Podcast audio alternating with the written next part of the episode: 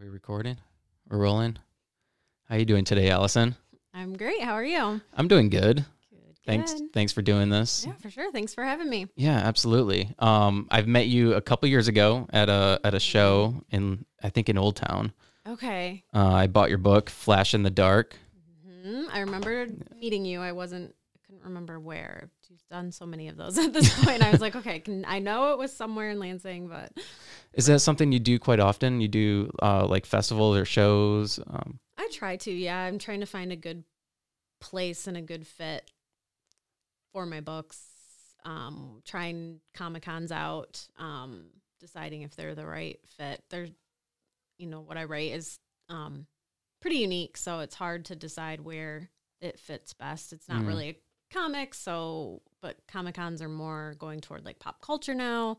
But, like, a lot of the festivals and stuff are, like, craft and art festivals, so it's not really, right. like, something visual. So, just trying it out. And So, um, have you had better luck with that, with selling your books at, like, a Comic-Con? Comic-Con's not been great. I've only done a few at this point. Um, and the one I did was right kind of after COVID. Or I guess it's not even after COVID yet, but... back when things were just getting going again, um, mm. and that wasn't super successful. It was fun.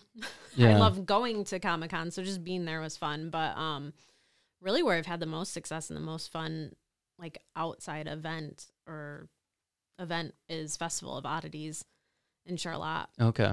Um, Jen Carpenter that does the Dead mm. Time, that has Dead Time Stories. Yeah. And the So Dead podcast, she puts that on, and she does an awesome job, and for some reason I do really well there. It's probably, she probably just does a really good job promoting and putting it together, and she does, but um, what I write, I think, tends to appeal to the people that like to go to the Festival of Oddities.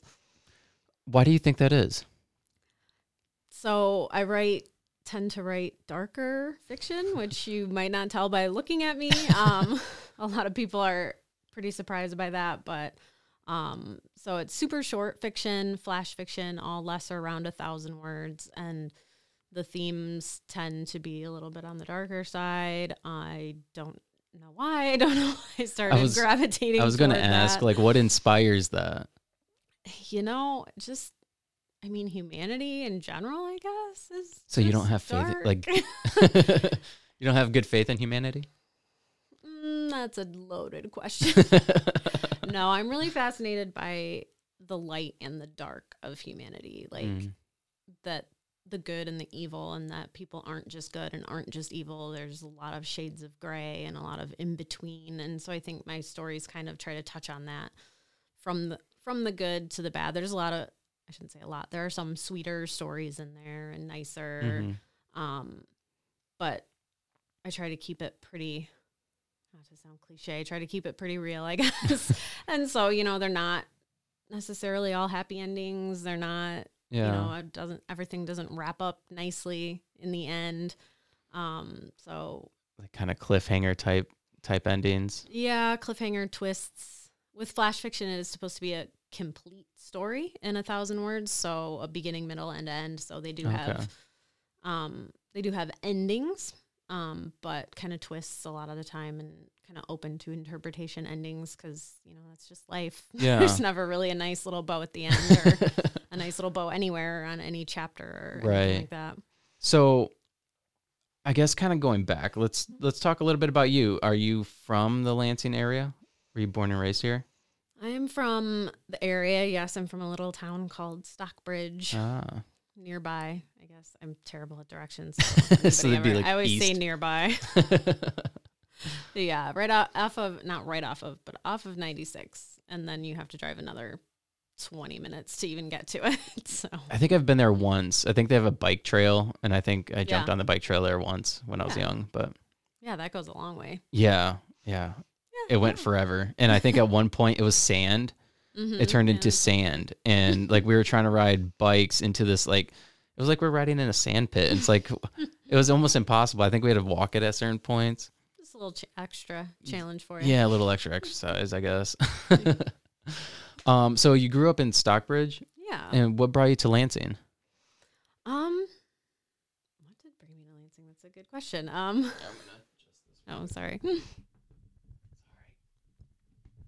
All right, is that no, is that uncomfortable? No, no. Okay. All right, you're good. Um, what did bring me to Lansing? I went to Grand Valley. I came home to the area. I was in Mason where my mom was living. I worked at Best Sellers for a few years, quite a few years. Um, moved to Colorado Whoa. for a year or so, have family out there. So just decided to do, do something different and lived out there for a little while. Where'd you live in Colorado? The Denver area. Oh. Yeah. Yeah. It was great. Loved it. Did you go hiking a lot? Mm, I didn't. I'm not a big hiker, but I would now. I, I wasn't then. I would go now. Yeah. I think if I were out there now, this was too many years ago to even put a number with it. But um, too many years ago. How old are you? Older than you'd think. Um, old enough that it was over ten years ago that I lived in Colorado. Well, that's not that bad. I, I could say ten years ago and I would be still be an adult. I did discover the other day that I have been out of Stockbridge longer than I lived there, though. Really? Just. So if you want to do math, then you can figure out how old I am. But how long did you yeah, live I, in Stockbridge? I, li- I moved out when I was, or I moved when I was eighteen. Oh, okay. Like, and I didn't go back after school or anything. So you didn't do math there. If anybody wants to try it, they can figure it out. But I'll leave it a mystery. Um, ah, how poetic. Poetic justice. Um, but I did come back. Um, I was in a relationship and came back um, to get married, actually, and lived here with um, him for a little while. That relationship did not work out, but then I just stayed in Lansing. And, yeah, I've been here, kind of here and around the area ever since. Awesome. So, yeah. Cool. And so you like the Lansing area? Yeah. Yeah. yeah. It's always, I think, a loaded question whenever people talk about Lansing. They have a love-hate relationship with it, but what, I love... What do, you, what do you think the hate is about it? What do you um, think people hate about it? I, that's a good question. I feel like they think there's not a lot to do. I yeah. think the hate comes from probably more misconceptions than anything. Yeah. That there's not a lot to do. Maybe that was true at one point, actually. Yeah. Um, I think it's possible. Yeah. Since I didn't grow up here, I don't know. I know now there's a lot of stuff going on and a lot of people building the community and a lot of stuff getting mm-hmm. built, and I keep moving away from the microphone. Um, you can literally just drag it wherever well, you want. Well, it happens when I talk with my hands and I move myself around. Um, so, so I think they can think that there's not much to it, and it's not a Grand Rapids, and it's not a Chicago, right. and it's not a New York, and there, you know, there's just not all these things. But I think if you really stop and take the time, and if you... you know, either have grown up here and seen the growth um, or really into immersed in one community or another. That's where the, the love part of it can come in. You can hate yeah, that it seems absolutely. like we're not something else, yeah. but, you know, if you really dig in and really put the time and effort in, then. That's one thing I realized, because I actually grew up in Charlotte. And mm-hmm. um, so, like, I wasn't a part of the Lansing community, obviously, but um, I, I then moved, I, I've moved around a lot, but then I, obviously bought a house in Lansing mm. and that was like kind of my idea of Lansing. Like, there's not much to do here. I mean, obviously you have like the river trailers, outdoor mm-hmm. things you can do, but like, as far as like going and doing like activities and stuff like that, I, for the longest time, I'm like, this, this city is boring. There's not mm-hmm. much to do. Like, it's not a Grand Rapids or it's not a Detroit, mm-hmm. like you said, but, um, as I started doing the podcast and interviewing people locally, there's a lot of things going on. There's like mm-hmm. festivals almost every single weekend. There's some sort of event. Mm-hmm. Like, there's several events. Yeah. Yeah. Every I mean, weekend. Yeah, it's kind of crazy. That's kind of what happened to me when I came back and um, started.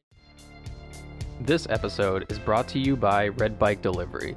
This delivery service operates only using battery-powered, eco-friendly transportation.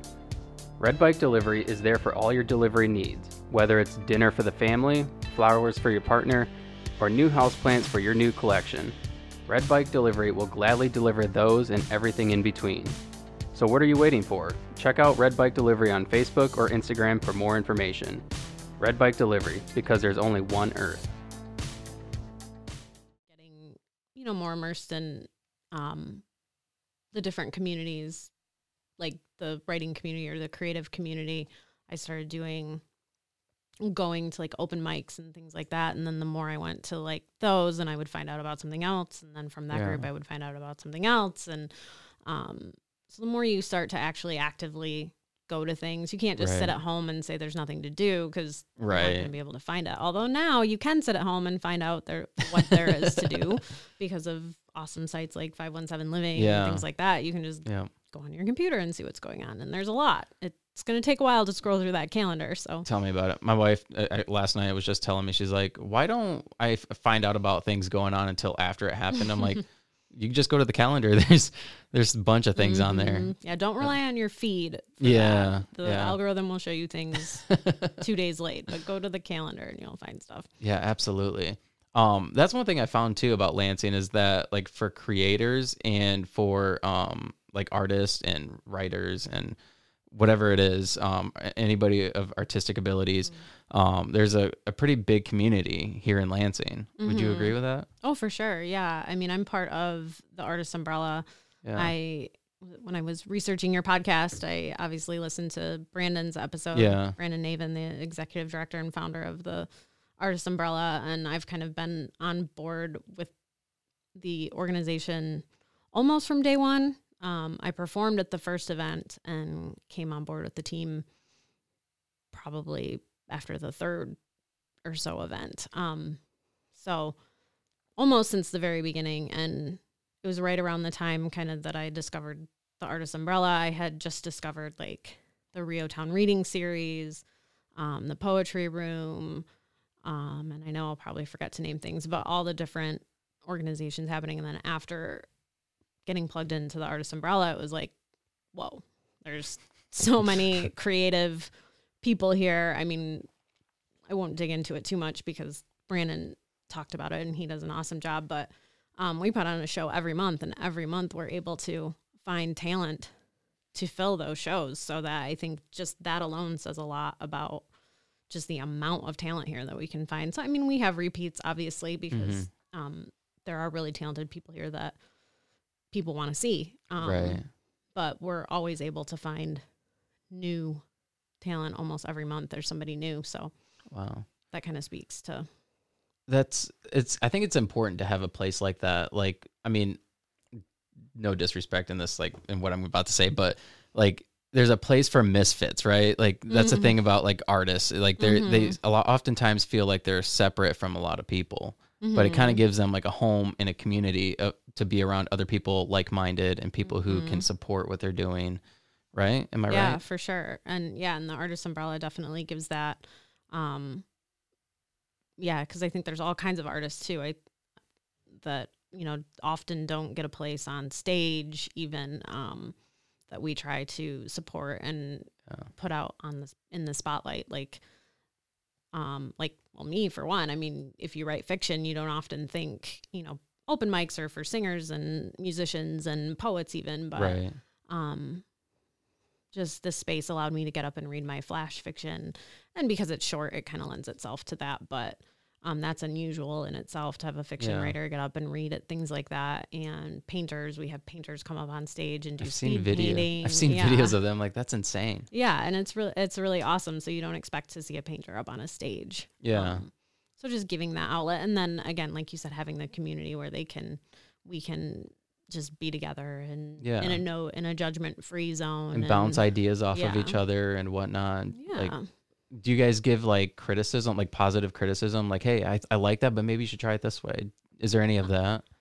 Um, probably in, probably in this, in small clumps or conversations after yeah. the show. We're not going to um critique anybody that has been on, on the stage. stage or anything like that. It's a, it's a, we try to make it a very safe space, but obviously right. if there's something, um, that needs work to make the show run more smoothly or something like that, we'll we'll talk. But I'm sure there's pockets of people that have found kind of tribes within the Artist Umbrella that can bounce each other, bounce ideas off of each other and give that yeah. kind of feedback. And if anybody were to come ask, I mean, for sure we would offer what we could. Right, right. Um, now, when did you start writing? I... Uh, when... when I feel like it's something... I mean, because you said your your what you write about is dark mm-hmm. most of the time, or like kind of m- not morbid, but how would you describe it? How would you describe what the the way you write and where it comes from? Well, so I've been writing probably my whole life. Um, my first story was written, actually written down by my mom because I couldn't write yet. So I just wow. told her it and she wrote it down. How old were you? Uh, five, four, five or something wow. like that, probably before I could write. Um, was it a good story? I mean, it was more a narration of my day, I think. Oh, okay. It was like, my brother hit me, I played Barbies, I'm going to sing a song. And then I literally made her write out Jingle Bells. So you can, I have the paper and it literally just says wow. Jingle Bells, Jingle Bells. I was like, oh, my poor mother. But um, so yeah, since, I mean, since I could form thoughts, I wanted to put them on paper. I actually have a little book I made in second grade.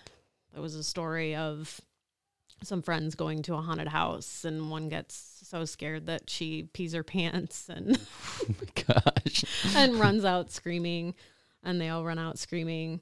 Um, so did, I actually have that, my very first book. Wow. From second grade. Did now did you ever get anybody, like any teachers, concerned about that? Like like wow, she's a little dark. I don't think my stories from all of them were very dark. Um I mean, that one was just, they were in a haunted house. And, um, but I have other ones. Like there was one about a talking frog and uh, somebody that finds a, an egg and they, it turns out to be a dinosaur egg. And, and actually all my stuff in middle school was probably very middle school girl oriented. It was right. about, you know, best friends. And right. I had a novel I was writing from eighth grade through high school that was just about two best friends that wanted to be actresses. So mm. it hasn't always been, well, actually I shouldn't say that. One of them dies in the end, but hopefully that's not like a true. No, it is not true. Luckily. Uh, my best friend is still very much here and I am super grateful for that. Um, so not autobiographical at all. Didn't even ever want to be an actress. Um, but I also really enjoyed Fear Street books. Um, R L. Stein, he wrote Goosebumps too. Okay. But his older kind of teenage version of Goosebumps was Fear Street. Um, and they were kind of horror books, um, horror style for teens. Um, my dad always watched horror movies when I was growing up and would kind of and liked to sit and kind of explain them. And so I'm actually not afraid of horror movies to this day. And I kind of wow. blame him kind of because I wish I were, but he like explained, oh, that's ketchup. This is how they make the blood. This is how they do this. And wow. because he really liked to watch them. And so I think to be able to watch them when we were around, he yeah. had to kind of make sure we weren't going to get scared, be up all night. So, um, So I don't. You don't, don't even, even get jumpy. You don't even get I mean, jumpy. I get jump, if somebody jumps, if something's loud, or yeah. you know, I jump. But um, do you get a thrill out of it though? Yeah, I I seek out. Like I'm like, okay, I hope this one will be good. I hope this one will creep me out a little bit because I do. I you know, that's always fun to be scared. I know people. I guess I shouldn't say that. Not always people don't always like that. People avoid horror movies, but um, see, I've always found that horror movies, like actual horror movies, are never that scary. But like thrillers get me. Yeah. And I think that's a little more what I'm drawn to do is a psychological yeah. thriller. Like when you have like a serial killer or something yeah. like, and then, yeah, it's just like all of a sudden they'll come out of nowhere. Like, and you know, they're there and you're mm-hmm. just waiting for that moment. Yeah. That's or, what gets yeah. me. Or the ones that could actually happen. Like Scream is probably, it's a cheesy movie, but it's probably scarier in some sense than a lot of them because that's a little more likely to happen. Yeah. You could have. Yeah. Some psychopath that's like doing that. It's yeah. a little more likely than like a poltergeist, or I guess that's debatable depending on what you believe, but or like uh, Chucky or right, It right. or something like that. Yeah. Scream to me is scarier than those because obviously it's probably not going to happen. But so, are you like one of the Halloween like celebrators? Like, do you like do you like Halloween a lot? I do really like Halloween. I don't always probably celebrate it like I would want to. It's also right around my birthday. So mm.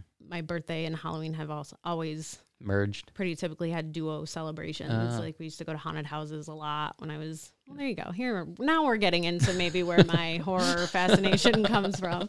My birthday is always, I w- always wanted to go to a haunted house and wow. um, my friends always got really scared and I was the one like dragging everybody through. Go. I'm like, come on, we can do this. We can get through this guy who probably is also just the works in the neighborhood and has a chainsaw. We're fine. He's not actually going to murder you right now. It's kind of funny because if you go in there, like knowing that, okay, these people are just workers and they're, they're yeah. not going to do anything to you. They're just going to try to scare mm-hmm. you. Like you, you could really could talk yourself into not being scared. Yeah. Like yeah. I think now for the most part, I mean, at least I've only been to Jackson Underworld. And like mm. walking through that one, it's like, okay, this it's not that scary for me. Yeah, and I think probably because I've always been a writer and always been, you know, interested in the behind the story or behind the person's story. It's always been, you know, more clear to me that this is just a person. Right. And this is just made up, and I make up stuff like this all the time. So, um, yeah. So long, yeah. Get my inspiration, or I got my inspiration from probably Fear Street um, books. Also, I guess um, the Flash Fiction part of it. Um, I was just thinking about this not that long ago and um, listening to some nineties country music. Mm. Like what? Like like Shania Twain, or like girl music, or like like like guy country singers. Well, it was like a mi- it was a mix. It was like okay. a nineties playlist on Spotify, but um plug plug um we I I don't know I just turned it on, but I was realizing a couple of years ago actually that that that kind of music probably inspired a lot of what I write. I really liked the songs that like told a story, mm. like Fancy um by Reba McEntire, um I mean the night's light the night the lights went out in Georgia by Reba McEntire, um When the Thunder Rolls by Garth Brooks. Like those told yeah. huge stories yeah. in like the span of like four minutes. Yeah. So I, when I was always fascinated by those, and I would listen to them, and some of my favorites were the ones that, that told the story, not just were like, hey, you know, I like you, or right. hey, so-and-so broke up with me and now I'm sad. Like those were nice. And, you know, I like a lot of those too, but the ones that really like stick with you are the ones that really tell... Yeah. It's funny looking at you. I, I wouldn't guess that you uh, listen to country, country music. But then you tell me you're from Stockbridge. It's a small town. Like, okay, that makes sense. Yeah, yeah. So did you grow up listening to country? Yeah. I mean, I listened to other stuff too, but I would say I listened to country. Most of my friends, yeah. or a lot of my friends listened to country. And I don't think my family really listened to it, but I listened to it. And yeah, yeah. And I mean, that would have been when I was listening to songs like that was, you know, in middle school. And right. um through high school and things like that, and just that era, the nineties. It's such a good era. Yeah, it really was. I'm going through the playlist. I'm just like, oh, that's such a good song. Oh, that's another good one. Oh man, I just really want to. And when the windows, you know, that's when my Stockbridge roots come out, I guess, when the weather gets nice and the windows go down. Oh, it's yeah. the nineties playlist, nineties country that comes out, and I just crank it out. And I've had country. I don't listen to it as much anymore, but I've had country on the radio and taken my car in to like get fixed in Lansing, and they're like, I don't hear this around here very often. I'm like, all right. Especially the old country, right? Because like mm-hmm. new country, I mean, is even on the pop stations, like yeah. Florida Georgia, Georgia Line and some of the other ones. But yeah. um, some of the old country, like Reba and uh, Garth Brooks, I guess Garth Brooks is kind of on the radio. He's kind of made a like a, a turn, like, in today's music. He's touring mm-hmm. and everything. Mm-hmm. He's pretty big still, but yeah, there's some, there's some other ones. There's uh actually, I was just, just at a concert, um, just recently. Who was it? It was, um, it was Lone Star and, oh, what was the other one? I don't remember the other one, but the other one was so good. I can't remember his name. Anyways, the concert was amazing, and I, I was, I've never heard him mm. before. And I, the first time I seen him was on stage at the at Soaring Eagle, and I'm like, wow, this.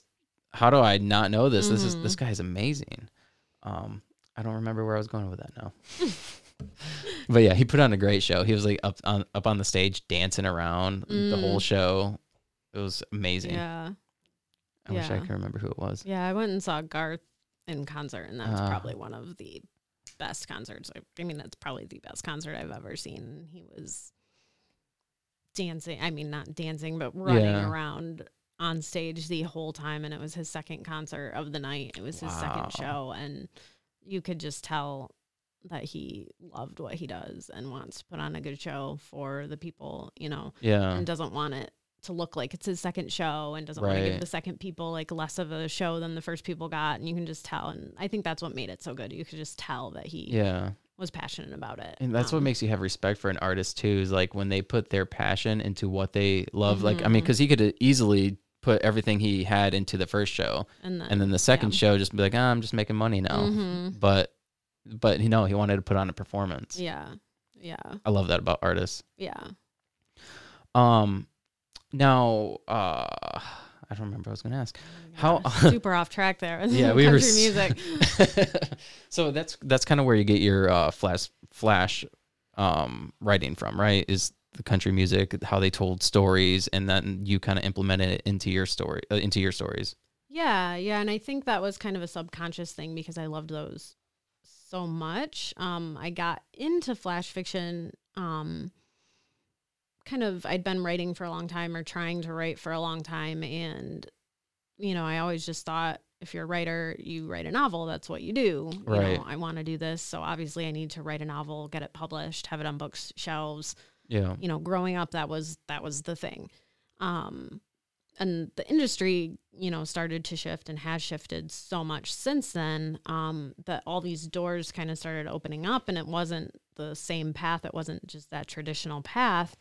And kind of along when the industry was shifting, I discovered events. Um, when I knew there was an event, I would forget. Um, so I'm glad it came up here. Like Fiction four forty um, is an event here in Lansing um, where you they give you three words. At like one event, they'll give you three words.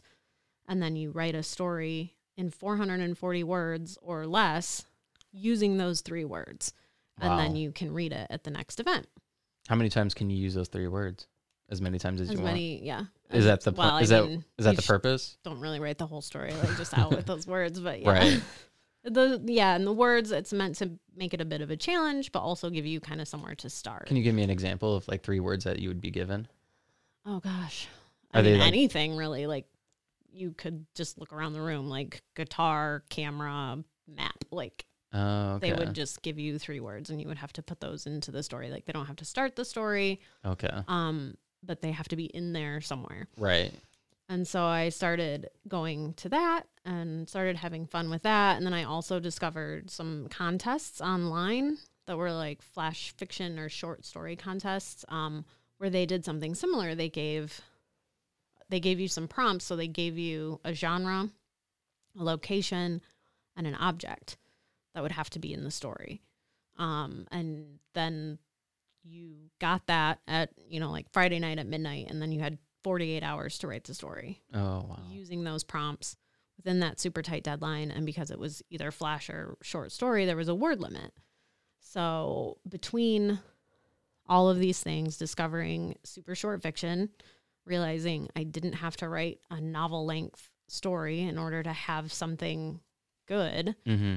Having prompts from these words or these um, subjects that they were giving you kind of helped get started, because when you have, you know, the whole wide world of things to choose from to write about, you know, it's really hard to start, at least for me.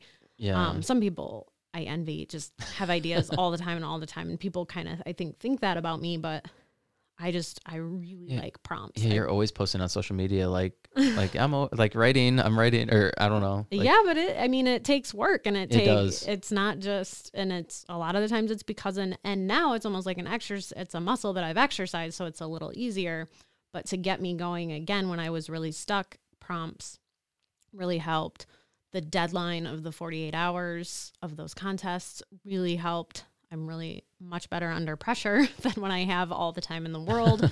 So when I had all the time in the world to like just write a novel, like that yeah. didn't happen. Right, so, right. But when I started having the deadlines of, you know, Fiction four forty, there's a couple months between events. So you had time, and I would usually write it in the two days before anyway. um, but these contests were forty-eight hours. And so, and really most of the stories in my book, books um, here Um, are stories from either Fiction four forty or that I wrote for wow. the contest, or after I started doing those more often and realized that I really liked Flash Fiction, I started kind of just doing my own. I would just put on my own writing weekends. Oh. And where do you ask, do that at? Just online. Oh, um, okay. Just ask anybody that wants to participate. Um, I would just give the prompts to make it harder for myself. I would have somebody else just pick three words and tell mm. them to me, and I would just post it and say, okay, whoever's participating, we're going to write a story in. Now, do the words have to be like nouns or verbs? It doesn't matter? Nope, really doesn't matter. Wow. I mean, I think they try not to do like proper nouns. Yeah. Like people. Right. Um, just to keep it a little more varied. If you pick a person, you're obviously going to have much more specific things to write about, but like a doctor or doctor could right. be a word. Okay. But like, okay. But it couldn't be like, does it have to be a word that describes something? I mean, it could be, frankly, whatever word. I don't know. It could be anything. Just any word. Just I, any yeah, word. I mean, if they've been doing Fiction four forty for a very long time, so they've had to come up with some some words. So I can't, of course, think of any off the top of yeah. my head. If I took a second, I could probably find the next event and see what the words were. But, um, yeah, so between, like, all of those things, it's kind of where my books came from, basically. Um, and then what got me unstuck. And it's now kind of the formula that I use. My headphones keep slipping off my head, so sorry. Oh, you're good. I can feel them just like making their way back. Um, and so that really helped me get writing when I was stuck, for one, and then also realize with the changing industry and everything shifting in the way that it was, that I could publish whatever I wanted. Yeah. It didn't have to be a novel. Right. Um, it didn't even have to be short stories, which is, if you're going to co- publish a collection, you know, short stories are typically, were typically the more accepted form, which short stories tend to be anywhere from like two thousand to ten thousand words. Okay. Um, and then, and so then knowing that, knowing I had like, with all the different ways to publish and do self-publishing, knowing I could publish whatever I wanted, and realizing I was beating myself up and saying, you know, I want to publish a book, but I can't write a book. Mm. And then looking at all that I had, I was like, I have a book. Like, I have all these stories that are just sitting here that aren't doing it, that I like, that yeah. other people like. Like, I got really good feedback when I would read them at Fiction four forty and submit them for these contests. Um, so I had all this material, and I was like, I can, I can publish these. Like, I don't have to wait Right. for a publisher to tell me that they're good or that whatever. They're not. Yeah. Like, um, I mean, because I mean, I'm mm-hmm. sure, I'm sure they'll be more critical, and that way, like, of the yeah. stories that are going into it. And then that way you yeah. can publish whatever you want. Yeah. You don't have and, to yeah. worry about somebody else. And frankly, there's things probably about this that, you know, traditional, traditional publishers, publishers probably aren't looking for Flash Fiction. They're not looking for, you know, super short stories like this, at least at the moment. Um, They like you to stay within one genre. That was another thing that I really liked about what I decided to do, is that I could write in whatever genre I wanted. And right. the contest actually helped me realize I liked writing all over the map, because they would give you a genre. So the first time I ever wrote a sci-fi story was for one of those contests. And wow. I had never had any desire to write a sci-fi story, but I had oh. to try it. And it was a lot of fun. That's awesome. And yeah. It- How hard is it to make it as a as a writer, to as an author? Make it as a writer. Like, I mean, obviously, like you said, that there's not like a huge market for this, for Flash Fiction. What is the market like for that? I think it's growing. Okay. Um, and I think it's just about, I think right now, to make it, which I guess depending on how you define make it could be different. Like, to make it like a like a like sustainable, a, a sustainable living. living. Yeah. It's marketing. You have to be really good at marketing and the marketing side of it, and understand marketing probably more than the average person.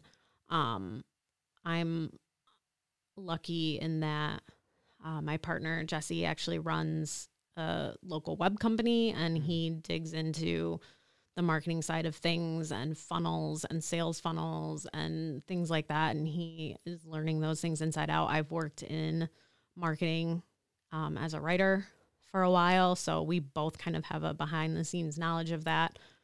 Um, I'm not making my living as a writer right now, so obviously, like, even having the knowledge that we do is, yeah. and is still a challenge. It is harder um, to market books like I have, I think, than probably a traditional novel, because people aren't used to it. They're not, they don't really know what it is.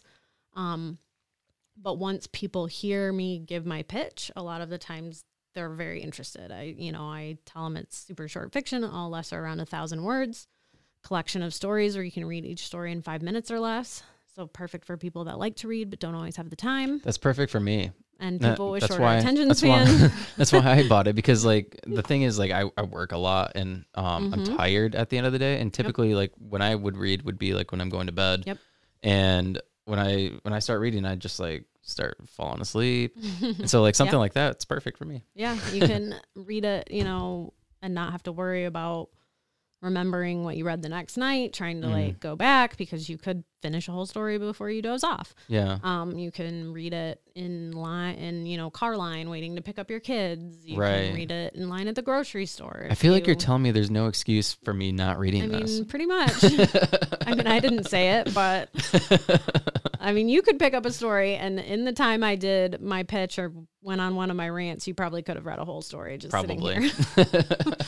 He could, you know, your your friend, your sound guy here could be reading my stories right now, and he would probably be through the whole book by the time we're done talking. Probably. So no excuses. Um, and so once I give that spiel, like people are interested, but it's just not something they're used to seeing. Yeah. Um, but more, you know, the more I watch the market and watch Amazon and things like that, like there are more and more Flash story collections coming out. Mm. There's writers doing workshops on how to write Flash fiction. Okay. Um, and there's a lot of stuff like that coming out more and more. So it definitely is picking up in momentum. Um, but it's just about making it. I think it's just about finding your niche, getting really good at it, mm-hmm. being really passionate about it, having the time and energy to put in a ton of marketing. Um, I was going to swear, I don't know if I'm allowed. Yeah, absolutely. a Say whatever. Shit ton of marketing. um, and just really, really be able to just go hard at that. Mm-hmm. Go hard at YouTube, go hard at Instagram, go hard at TikTok. I was going to suggest that. something. Um, I think you should start a Flash Fiction podcast. And I've thought about that. I will probably actually start reading or putting up stories on YouTube. Okay. Um, I'll probably do much... actually a lot like you do, mm. read, record video, put the video up on YouTube, but yeah. put the, the audio up on um, a podcast. Okay. Um, so I have a lot of plans. I have, um, I've actually written a novel since then, since, what? you know, Flash Fiction has helped, helped me get going again and get um, the creative energies flowing. I always have to pause because I like the phrase creative energies rather than creative juices. Um, so I always have to stop myself. And it gets the creative energies going. Um, and actually, since then, I've kind of switched gears. Um, and, well, I wrote a novel over the pandemic um, and switched gears to kind of helping other people get writing again. Mm. So I also discovered yoga. Um, and I got my yoga certification over the pandemic. Um, so what kind online. of yoga do you do? Uh, mostly vinyasa. I don't know if okay. that means anything to you or to the listeners. Yeah. I do yoga all the time. Um, oh, okay. Nice. Yeah. yeah. So mostly vinyasa, um, actually only vinyasa at the moment. Um, and so I teach at the MICA Art Gallery downtown okay. or in Old Town um, every Tuesday. So it's art surrounded by yoga. Or yoga surrounded by art. Um, even as a writer, words are hard. Um, and so I'm kind of switching gears. I also have started a brand called Creative Warrior to kind of help other creatives, and creatives can be anyone. Like you would be considered a creative putting on your podcast. Mm-hmm. It's not just people who write or do art or write music or anything like that. Um, entrepreneurs need to be creative. Um, you know, teachers, Right. Um, uh, parents, moms, stay-at-home moms need to be creative. Like everybody needs to be creative, but creativity doesn't just come to you. It doesn't. It's like what, what I was saying earlier. It takes practice. It takes discipline. It takes yeah. tools like deadlines, prompts, uh, word parameters, and things like that right. to help to help you be creative. So Creative Warrior helps creators fight for their creativity mm. through things like yoga, writing exercises. And this and is an event that you put on? This is a brand. A brand. So okay. I have I've started I have the Facebook page up. I have a Creative Warriors um, group in Facebook on Facebook. Um, and the ultimate goal is to, and we're in the process of building it right now, is to start a membership community. Mm. Um, so a site where you can go and get these tools. You can get yoga flows. You can get, okay. um, I'll probably do writing challenges with prompts and, you know, write a story in forty-eight hours situation. Um, we'll read creativity books together, like do like book clubs and things like that. But okay. basically the idea is that also community is a is an important part, like we already talked about, mm-hmm. um, of being creative. And in the Creative Warrior community, you can have that. You can be around other like-minded people. It'll be all online, obviously, but um, right. you'll still have that ability to communicate with others. If you're stuck, go online and talk to other people that are also stuck or that were stuck and are no longer stuck anymore. And um, the idea is just to help people get unstuck, because I was stuck for a long time. Before I discovered Flash Fiction, I was beating myself up for not writing, and uh, creators who aren't creating, it doesn't feel good. Yeah, no, I, I definitely get that, because it's the same way for me. Like if I don't do a podcast, and even like, I, I think I might've talked to you before about writing a book. Like I've, I've wanted to write a book, mm. um, like about my life and whatnot. And then that's why I started the podcast. Cause I'm like, I don't have time to write. I'm so busy, like so busy. Mm-hmm. Um, but not like the podcast helps with that at all, but you know, say, I mean, you could have been writing in the time that you yeah, did the podcast. But. Yeah, no, definitely could. Um, but I feel like this is more fun for right now. Mm-hmm. Um, but I definitely would like to write a, like a, uh, an autobiography biography. Mm-hmm. Can't talk. Um, where was I going with that? I don't remember now. Well, the, um, but like, my, my question was, mm-hmm. um, when, when you are stuck, um, what kind of things other than like yoga do you do? Do you like, like go for a jog? Do you like, do some like extensive exercise to like get some blood flowing? Like mm-hmm. what do you do? Yeah. So I think I wrote a blog post about this a while ago, and I have to repost it, but, or bring it to the forefront. Um, I mean, yoga is a big part of it. I have always said that, um, cause I really just discovered yoga in the last five years or so. And kind of said that the years I've been doing yoga have been the most creatively productive years mm. that I've ever had. So, I mean, the two have to be correlated. There's got to be some correlation. And the more I learned about yoga um, and how it, and then not just the physical part of it, well, the physical part of it, but the energetic part of it as well, um, and how it relates. We actually have energy centers called chakras. Mm-hmm. And there's actually one specifically that's kind of also known as the creative chakra. Your sacral chakra um, is kind of your center of creativity in yoga, and doing the right kind of yoga flows and the right poses can actually stimulate that and mm-hmm. can stimulate creativity. And then your communication, your throat chakra kind of centers on uh, communication and your ability to express yourself. So when either of those are blocked, you can feel blocked creatively. And what poses help with that? Um, Maybe I should start doing that before a podcast. The throat chakra is a fun one. Um, there's something called lion's breath that I'm not going to do it because it sounds awful in the microphone right now. Um, you basically, you can do it from your hands and knees. So on like tabletop, and you basically like stick your tongue out and take a really deep breath in and just exhale. Like I'm going to move away from the microphone and okay. Like just like release everything, release everything, but stick your tongue out so you look absolutely ridiculous. But um, I mean, it really it stimulates the throat chakra. Um, and I can't think of any for that one any more. Oh, fish pose is another one that I can't really even describe. Um, you lay on your back and kind of really stretch your neck, put the top of your head on the ground, and um, I'm not gonna. If you go on my web. Find me on Creative Warrior, like all of these. I have these one place or another that you can actually see, or just Google fish pose, you'll find it. Um, and then for the creative chakra, the, it's actually kind of right behind our belly buttons. Um, anything that opens the hips. So hip opening, um, poses will help that. And I just personally really like, and it does stretch the hips, the warrior poses, mm. uh, warrior one and warrior two. They just, I feel like they help you feel really strong and really yeah. powerful. And when you feel like that, it's going to be a lot harder to kind of feel stuck or sorry for yourself or blah, you know, so just right. getting up.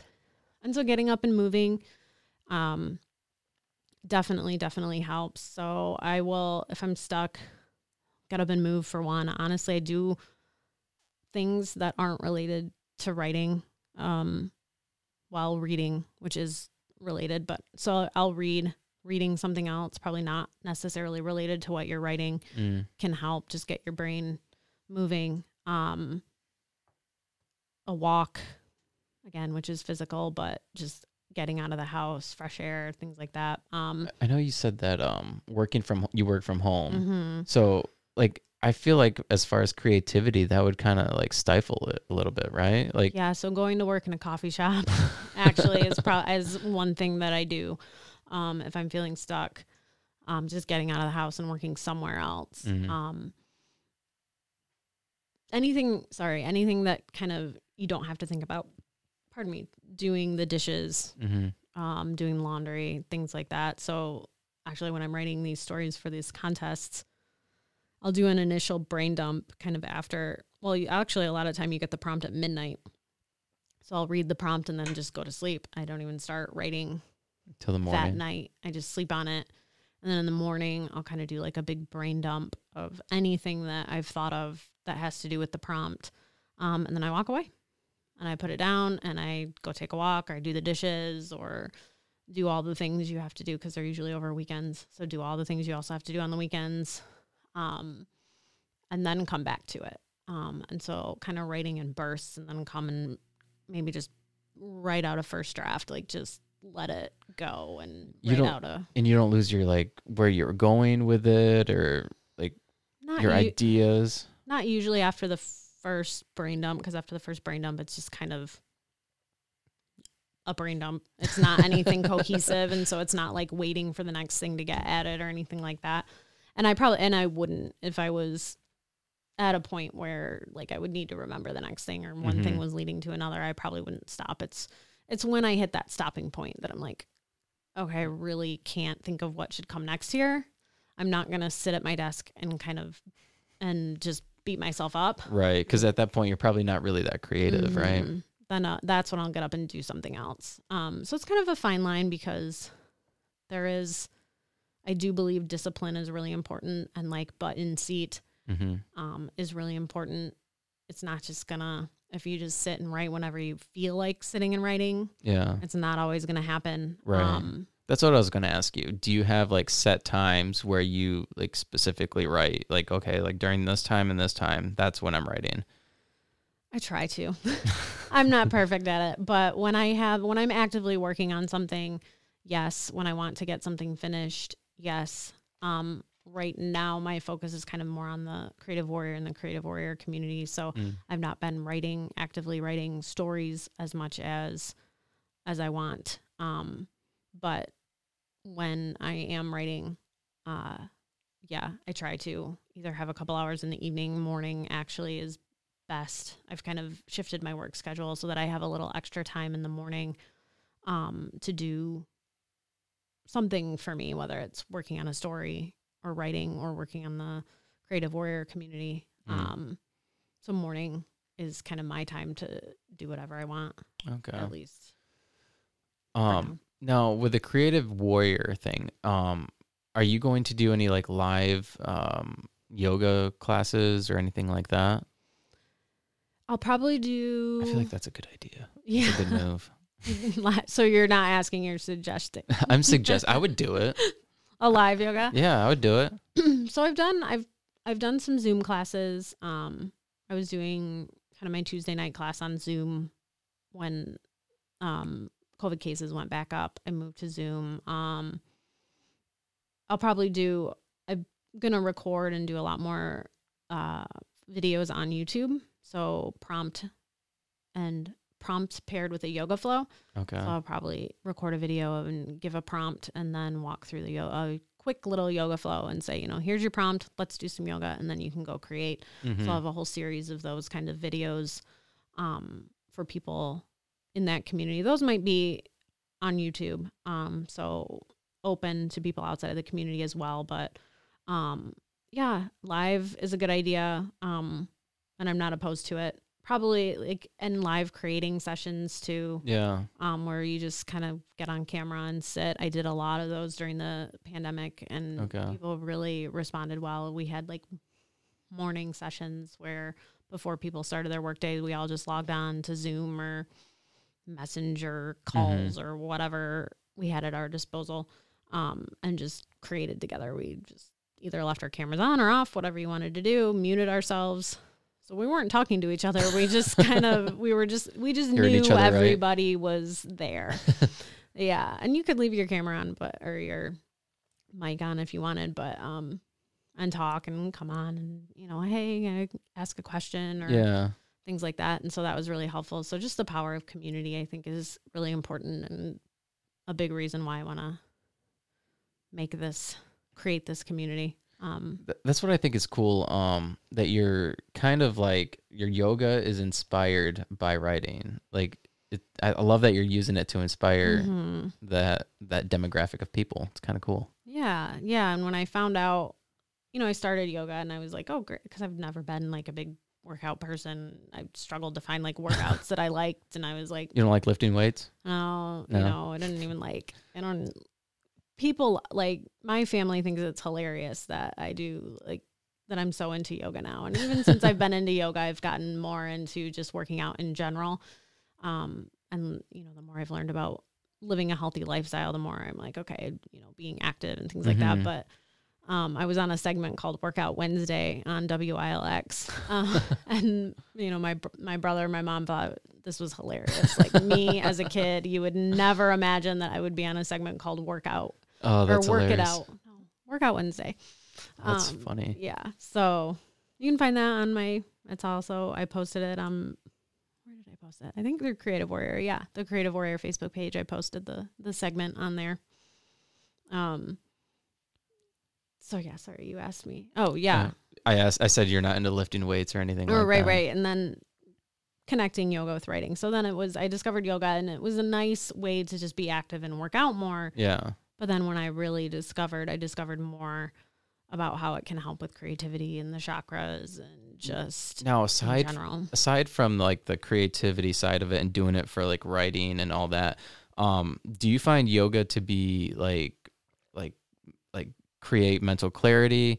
Um, does it help you like, like with the, maybe depression or anxiety or anything like that? 'Cause I find that like when I'm doing yoga, especially like at the end of a, like a hard yoga session, um, doing like the meditation part of that helps me tremendously, especially like, 'cause I'll do like a, I'll do a workout and then I'll do like a yoga session mm-hmm. and then the meditation session afterwards is like, okay. And then sometimes I can like kind of drift off into like this, this, this place where it's mm-hmm. like, I'm just like non-existent. Yeah. Yeah. I mean, it's really, it's really powerful for all of that. It's really like when I was taking my certification, um, just learning more about, you know, the connection between yoga and also meditation and what it can do, what meditation can do for your brain and how scientifically like meditation can actually like rewire your brain.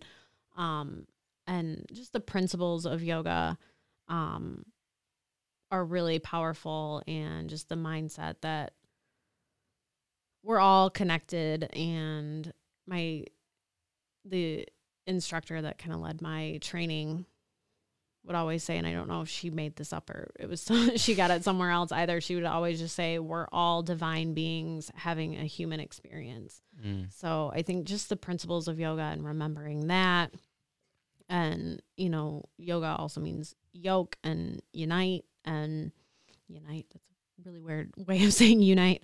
Um, uh, unity and all of that. Like, so all those principles I think are really helpful. Like, am I a perfect yogi? No. Do I ever get, you know, do I still get frustrated and mad and upset? Yes. Right. But like the days when I'm doing yoga or the weeks where I'm doing yoga more consistently, do I always do it every day? No. Like, yeah. But also like having yoga, and if you know enough about the principles of yoga, um, you can forgive yourself for those things. You don't yeah. have to be perfect. You don't have to be, you know, you can yeah. always come back to it. It's not like, oh, I, you know, I haven't done it for a week now. I guess I'm just not a yoga person, so I'm not going to do it anymore. I have to give up on myself. You know, right. you, it kind of shifts your mindset in that, you know, that you can always come back to it. Yeah. And the, and it doesn't, you know, have to be complicated. I think a lot of people just see yoga as the, as the poses, mm-hmm. um, really it's the breath. Like it comes back to that unite thing. It's uniting the body and the mind right. through the breath. So if you're conscious of your breath, if you're sitting in a seat somewhere and you're conscious of your breath and you're using your breath to kind of center yourself, you're doing yoga.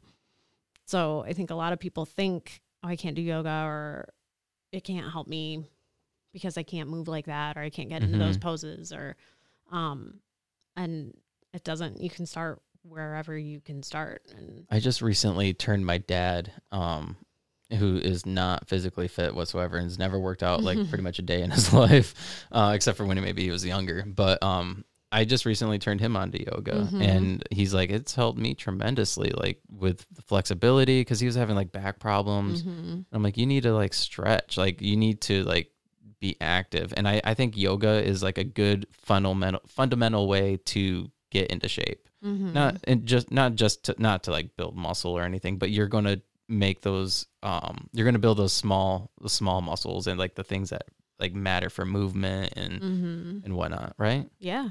Yeah. It all yeah, it's it's really powerful. It's really it's a full body workout. It's it's hard when it needs to be, but it's super also, it can be super hard.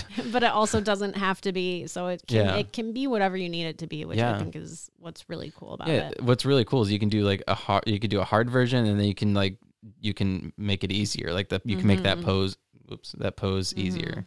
Yeah. Yeah. Yeah. Oh. And, yeah, it's a and it's also a really great tool for a lot of other things. Um one reason I kept with it, like after I discovered, so I discovered that it was good for creativity, but then I also discovered um, that it was actually a really powerful tool for addiction. Mm. Um, and um, my my dad actually passed away. He was an alcoholic um, and passed away from complications from alcoholism mm. when I was fifteen. And um, yoga, when I realized that yoga can actually help, and there's a very specific kind of yoga called Ashtanga that actually works can help addicts stay sober um and can How really so? I think it's it's because of and I haven't it's my goal to study it more and learn more about it down the road um but I think because Ashtanga is a pretty um vinyasa, you can kind of work your flows however you want. You can move from warrior two and move through the different poses. Mm-hmm. Ashtanga has a set set of poses Um, that you go from this one to this one to this one. It's the same every time.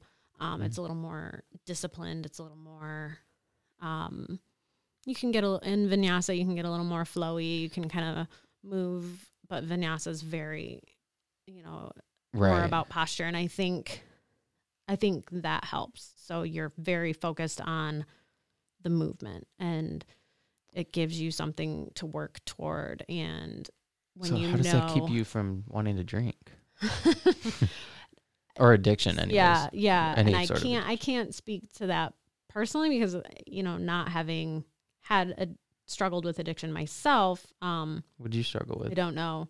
Unless you don't want to talk about it. No, I mean, I'm just saying I've, I have someone oh, in right. my life who struggled from addiction. Right. Sorry. Luckily I, um, have not had that struggle. Um, just as an outsider looking in, um, so I'm not exactly sure like how it helps specifically. I just know, and I think um, it can help.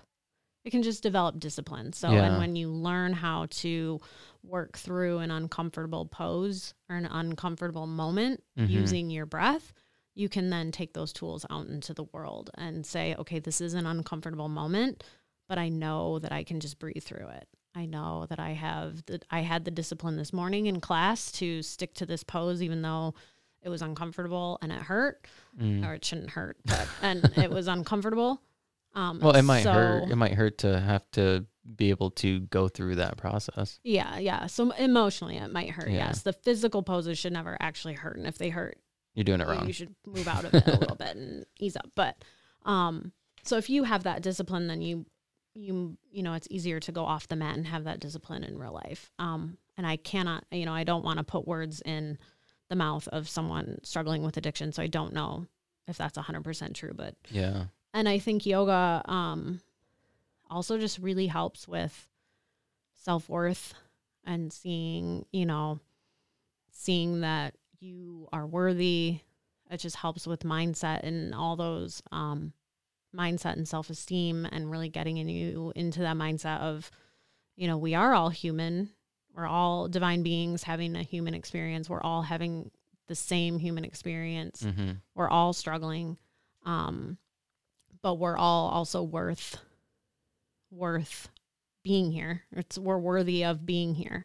Um, and so I think just from, again, my outside experience watching it, um, that's one theory I had that about my dad. I think he always wanted to get better, quote unquote, for other people. I have, I actually have his journals um, from rehab. He was also a writer, a songwriter, a musician. That's where you get it from. Yeah. Yeah. um, which I'm surprised it didn't come up earlier, but um, he, so I have all his words, and he often said that he wanted to get better, you know, for his parents. He wanted to prove he could do it. He wanted to get ready for his, or better for his wife and his kids.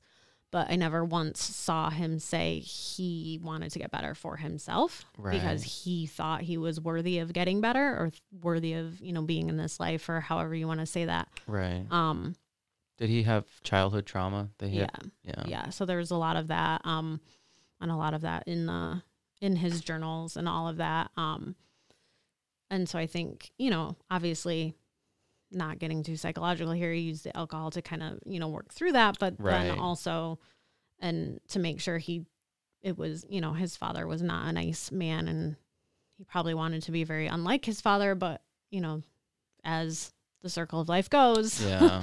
kind of um, ended up just circling back, um, you know, generational trauma will, yeah. will do that. So yeah, absolutely. Um, But that's, so that's one way I think that yoga can help as well. And that is one of my goals in the, in the long run, is to use yoga to help um, those struggling with addiction, whether it's through the actual physical poses mm-hmm. or through the mindset or right. aspect of it, or even, you know, using yoga and creativity to help give those with addiction, you know, a place to channel that. Right. Um, I also have experimented and want to get into more using fiction and short fiction to work through personal trauma. I actually started, once I discovered Flash Fiction, it kind of spiraled into, um, and when I started reading locally and seeing others read and share their such personal stories, I had never really written that much about my dad, but it kind of inspired me seeing everyone else being willing to share such deep personal stories. Mm-hmm.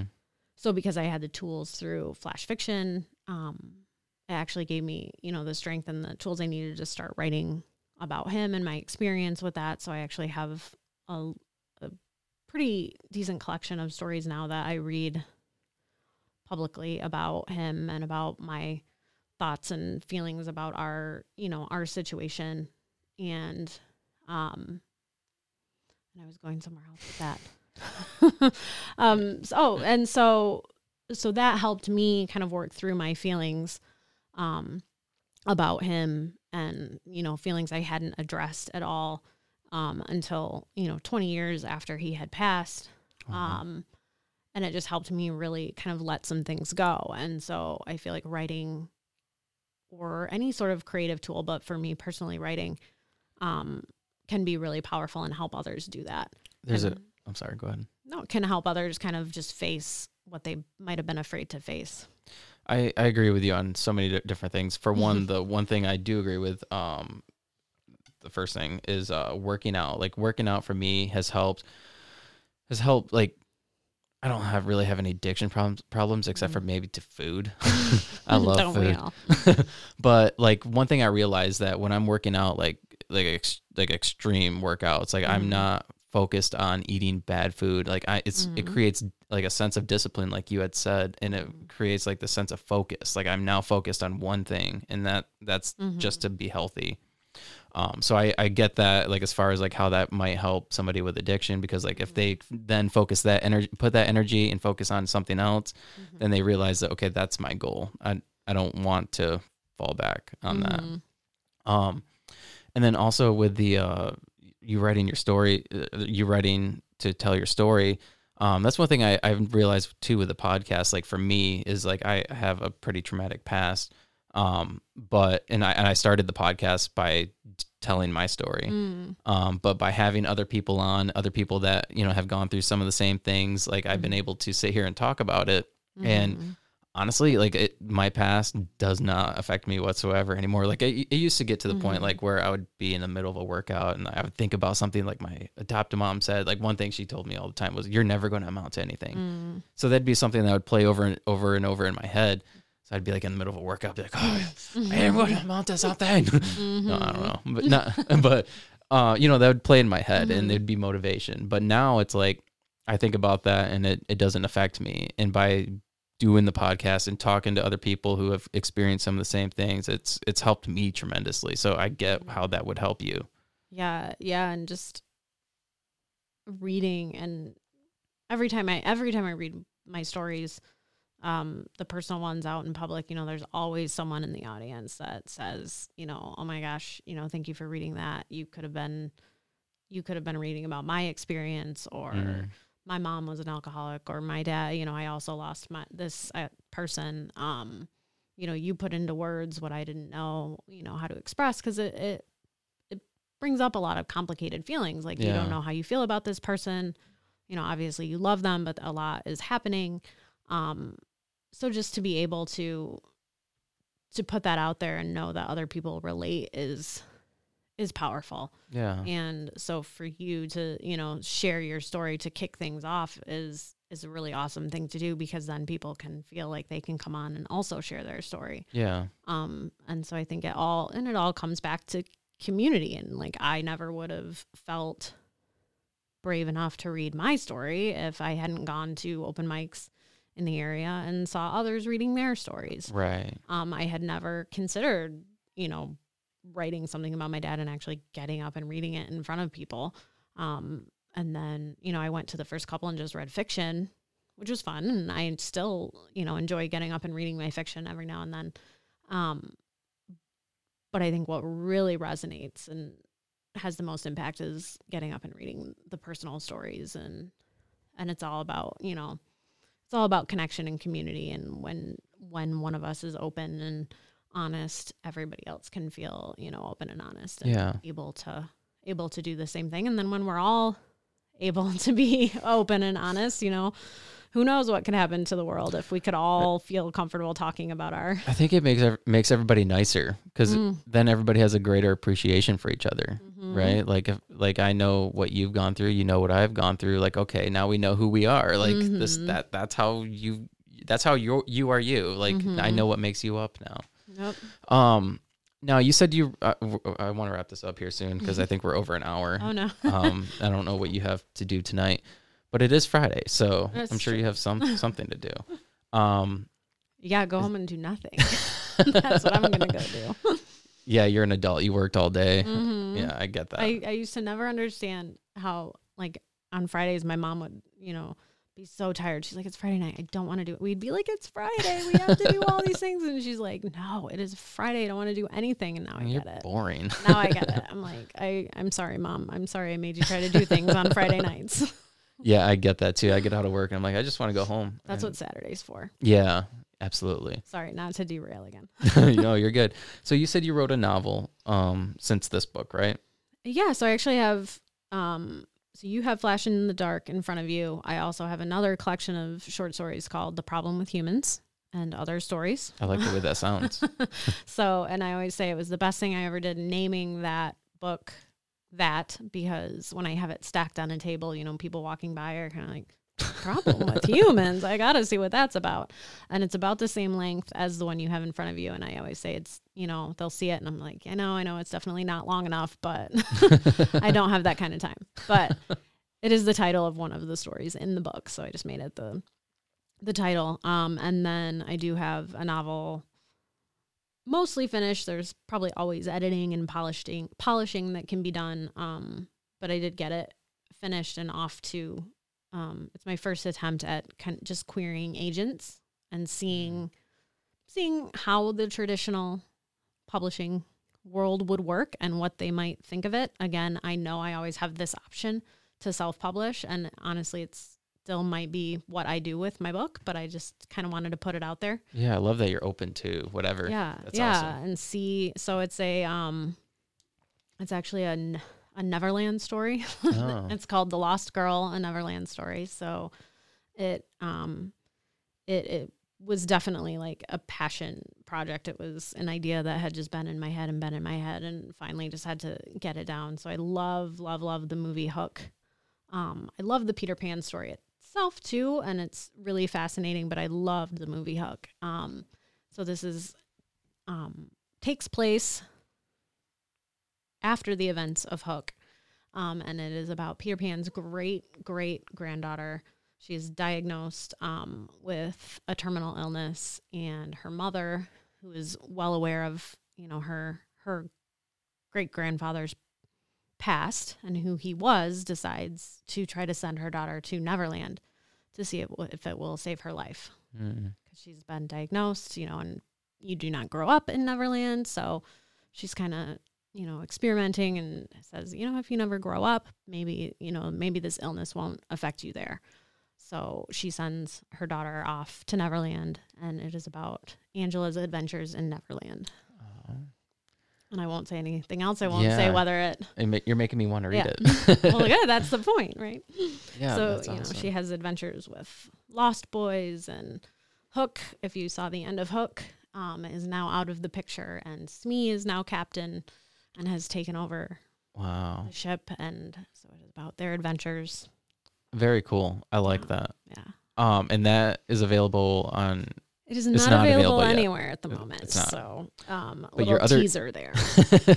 Your other books are available, though. My other books are available. They are available on Amazon. But if you are local to the Lansing area and you want some, um, feel free to reach out to me to get them.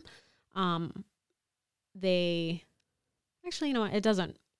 It doesn't really matter. Facebook or Facebook. Uh, Amazon tends to drop the price of the books randomly. So you might be able to get them for a lower price, but I think I get the same amount of royalties. So okay, I put that out there. Whether you want to get them on Amazon, or you can reach out to me and get them directly from me, and I will sign them for you. So however you want to do it. Um, I am, and I did. Mine yes, is signed. Yes, I will sign them. And if you can find two signatures that are the same, I will give you a prize. I feel like my signature is different every single time. And even looking at that, I'm like, oh, interesting. Um, what was I trying? What style was I trying out there? Um, yeah, so you can get them on Amazon. You can um, find me on Facebook. So I've tried to split up my brands a little bit. You can find me as author Allison Spooner for my author page that has all my writings and all sorts of things. If you go far enough back, you can find me reading some of my stories. I did do live. You mentioned going live for yoga. I did do live readings at the beginning of the pandemic every day at noon hmm. um, when we were all stuck at home. I seen those. I yeah. watched them. Yeah, I was doing some lunchtime readings there, and those are probably those are still up. Um, I do have a site called Snack Size Fiction um, that you can find some of my stories on. You can. If you Google me, you can basically find... Yeah, I was going to say, you sound like you're find everywhere. Me everywhere. I am everywhere. Creative Warrior, if you're interested in that, and the community that will be up very, very soon, you can find Creative Warrior itself has a page on Facebook. Creative Warriors is the group. If you want to be a part of the group, we just do a little more interaction and talking about creativity and things like that in the group itself. And that is where I will be giving lots of opportunities, first come opportunities to my membership site that will be launching soon. So get in there. Um, Creative Warrior also has a website, creative warrior dot club. um, on creative warrior dot club, you can find my yoga schedule if you do want to register for one of my yoga classes every Tuesday night at five forty-five at MICA in Old Town. You can register there. You do not have to register. You can just show up, um, and and we'll figure it out from there. But um, it's just an easy way to pay online if you want to register through the website. Um, and on the website, you'll find that's you'll find updates about the site and uh, the membership site and stuff when that comes out. Okay. I think that's everything. I don't even know. Now, did you bring something to read? Oh my gosh, I forgot about that. I did. Well, I mean, here. Yeah. It's probably easier to find it just from the book than okay. digging through my files. I actually didn't decide what I was going to read. I was like leaving the house and I was like, oh no, I talked about reading something. That's all right. Um, and we don't need to read. I'll pick one of my really short ones. Okay. That's the that's the beauty of what I do. What do you... What do you, so we talked about how dark mine are, so should I do a dark one? Yeah, why not? Let's end it on a dark note. Um, I mean, that still leaves a lot to choose from. Oh, uh, gosh. Okay, um, I just saw one. Where'd it go?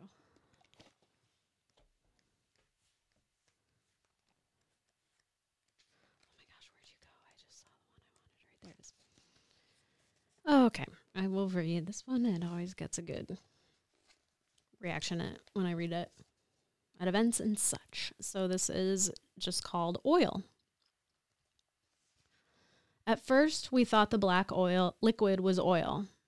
We thought we'd struck it rich and were going to move out of the ramshackle farmhouse Jim's parents left us and live in a cottage on the beach and go to restaurants with valets or whatever those guys were called, and just let the house rot and fall apart on itself. If only it had been oil. If it had been, things would be different now. If all the things we'd done that day had gone differently, I wouldn't be here, alone, surrounded by silence and stench and wishing for that crumbling farmhouse. If only we'd had a geologist or whoever it is that knows about oil come and check it before we invited Big Mike and his digger out to start drilling the hole. If only Big Mike had been busy or less willing to help a friend or had listened when his pregnant wife asked him to stay home with her. If only Mike had just dug the hole instead of leaning down on his haunches like a kid poking in an ant farm. If only any of us had paid attention in science class or actually gone to college, we'd have known right away that oil wasn't supposed to smell like that. When Big Mike ho- had hollered, "Woo-wee! That's nastier than a sanitation station on a hot day," we would have run. We would have given up our pipe dream of a beach and coconuts and gone inside and called the sheriff and told him there was a giant pool of something rank bubbling up on our back forty and somebody should come take a look. Maybe we could have gotten out of town before it spread. If Mike hadn't leaned down, the stuff wouldn't have splashed his face. He wouldn't have howled and fallen back, and we wouldn't have run to his side and noticed the violent rash already creeping down his neck. Jim wouldn't have been at his side when Mike tried one last attempt to push himself up and pushed himself right into Jim, who fell back and down, consumed by the black pool. If only the lab that employed half the town had told us about the chemical spill when it first happened instead of weeks after. If only they hadn't created something that could travel through soil, infect anything it touched, and kill within seconds. If only I wasn't the only one alive. If only I didn't smell the rank stench of that black death just outside the door of the closet I was cowering in. If only it had been oil. The end. There you have it. Awesome. There you have it. Well, thank you, Allison, for doing this. It was a yes, pleasure. It was... It- Awesome to get to sit down and talk to you. It was awesome to be here, and I did forget all the things I said, and I still forgot something. I do oh. have an event coming up on March thirty-first at okay. MICA in Old Town. Um, it is a, a, a an event to wrap up Women's History Month um, with five awesome, fierce women creators, uh, myself included. Um, we'll be reading just just stories about our lives, about our histories. Um, it is going to be at seven o'clock. You can find it on Facebook. It is called Daring and Sharing, a Celebration of Femme Stories. Um, just to just to highlight, you know, the stories that make the women in, you know, your lives, our lives, who we are, um, and and the stories that um, give us the lives we have today. So we have some awesome poets. We have, oh God, I don't, do I want to name everyone and risk forgetting someone? Myself, Isabella Mansfield, an amazing poet, Roxy Hayes Brown, an awesome storyteller, um, Christine Bricky, an awesome storyteller um, and writer, and Grace Karras, an awesome poet as well. So it will be an awesome night. Tickets are on sale now. You can find the event on Facebook, or if you find me on any of the sites that I mentioned, I am plugging it online and you'll be able to find it there as well. Awesome. And uh, all of that should be in the show notes. So perfect. All right. Just go there, folks. Let's go there. All right. Thank you. Thank you.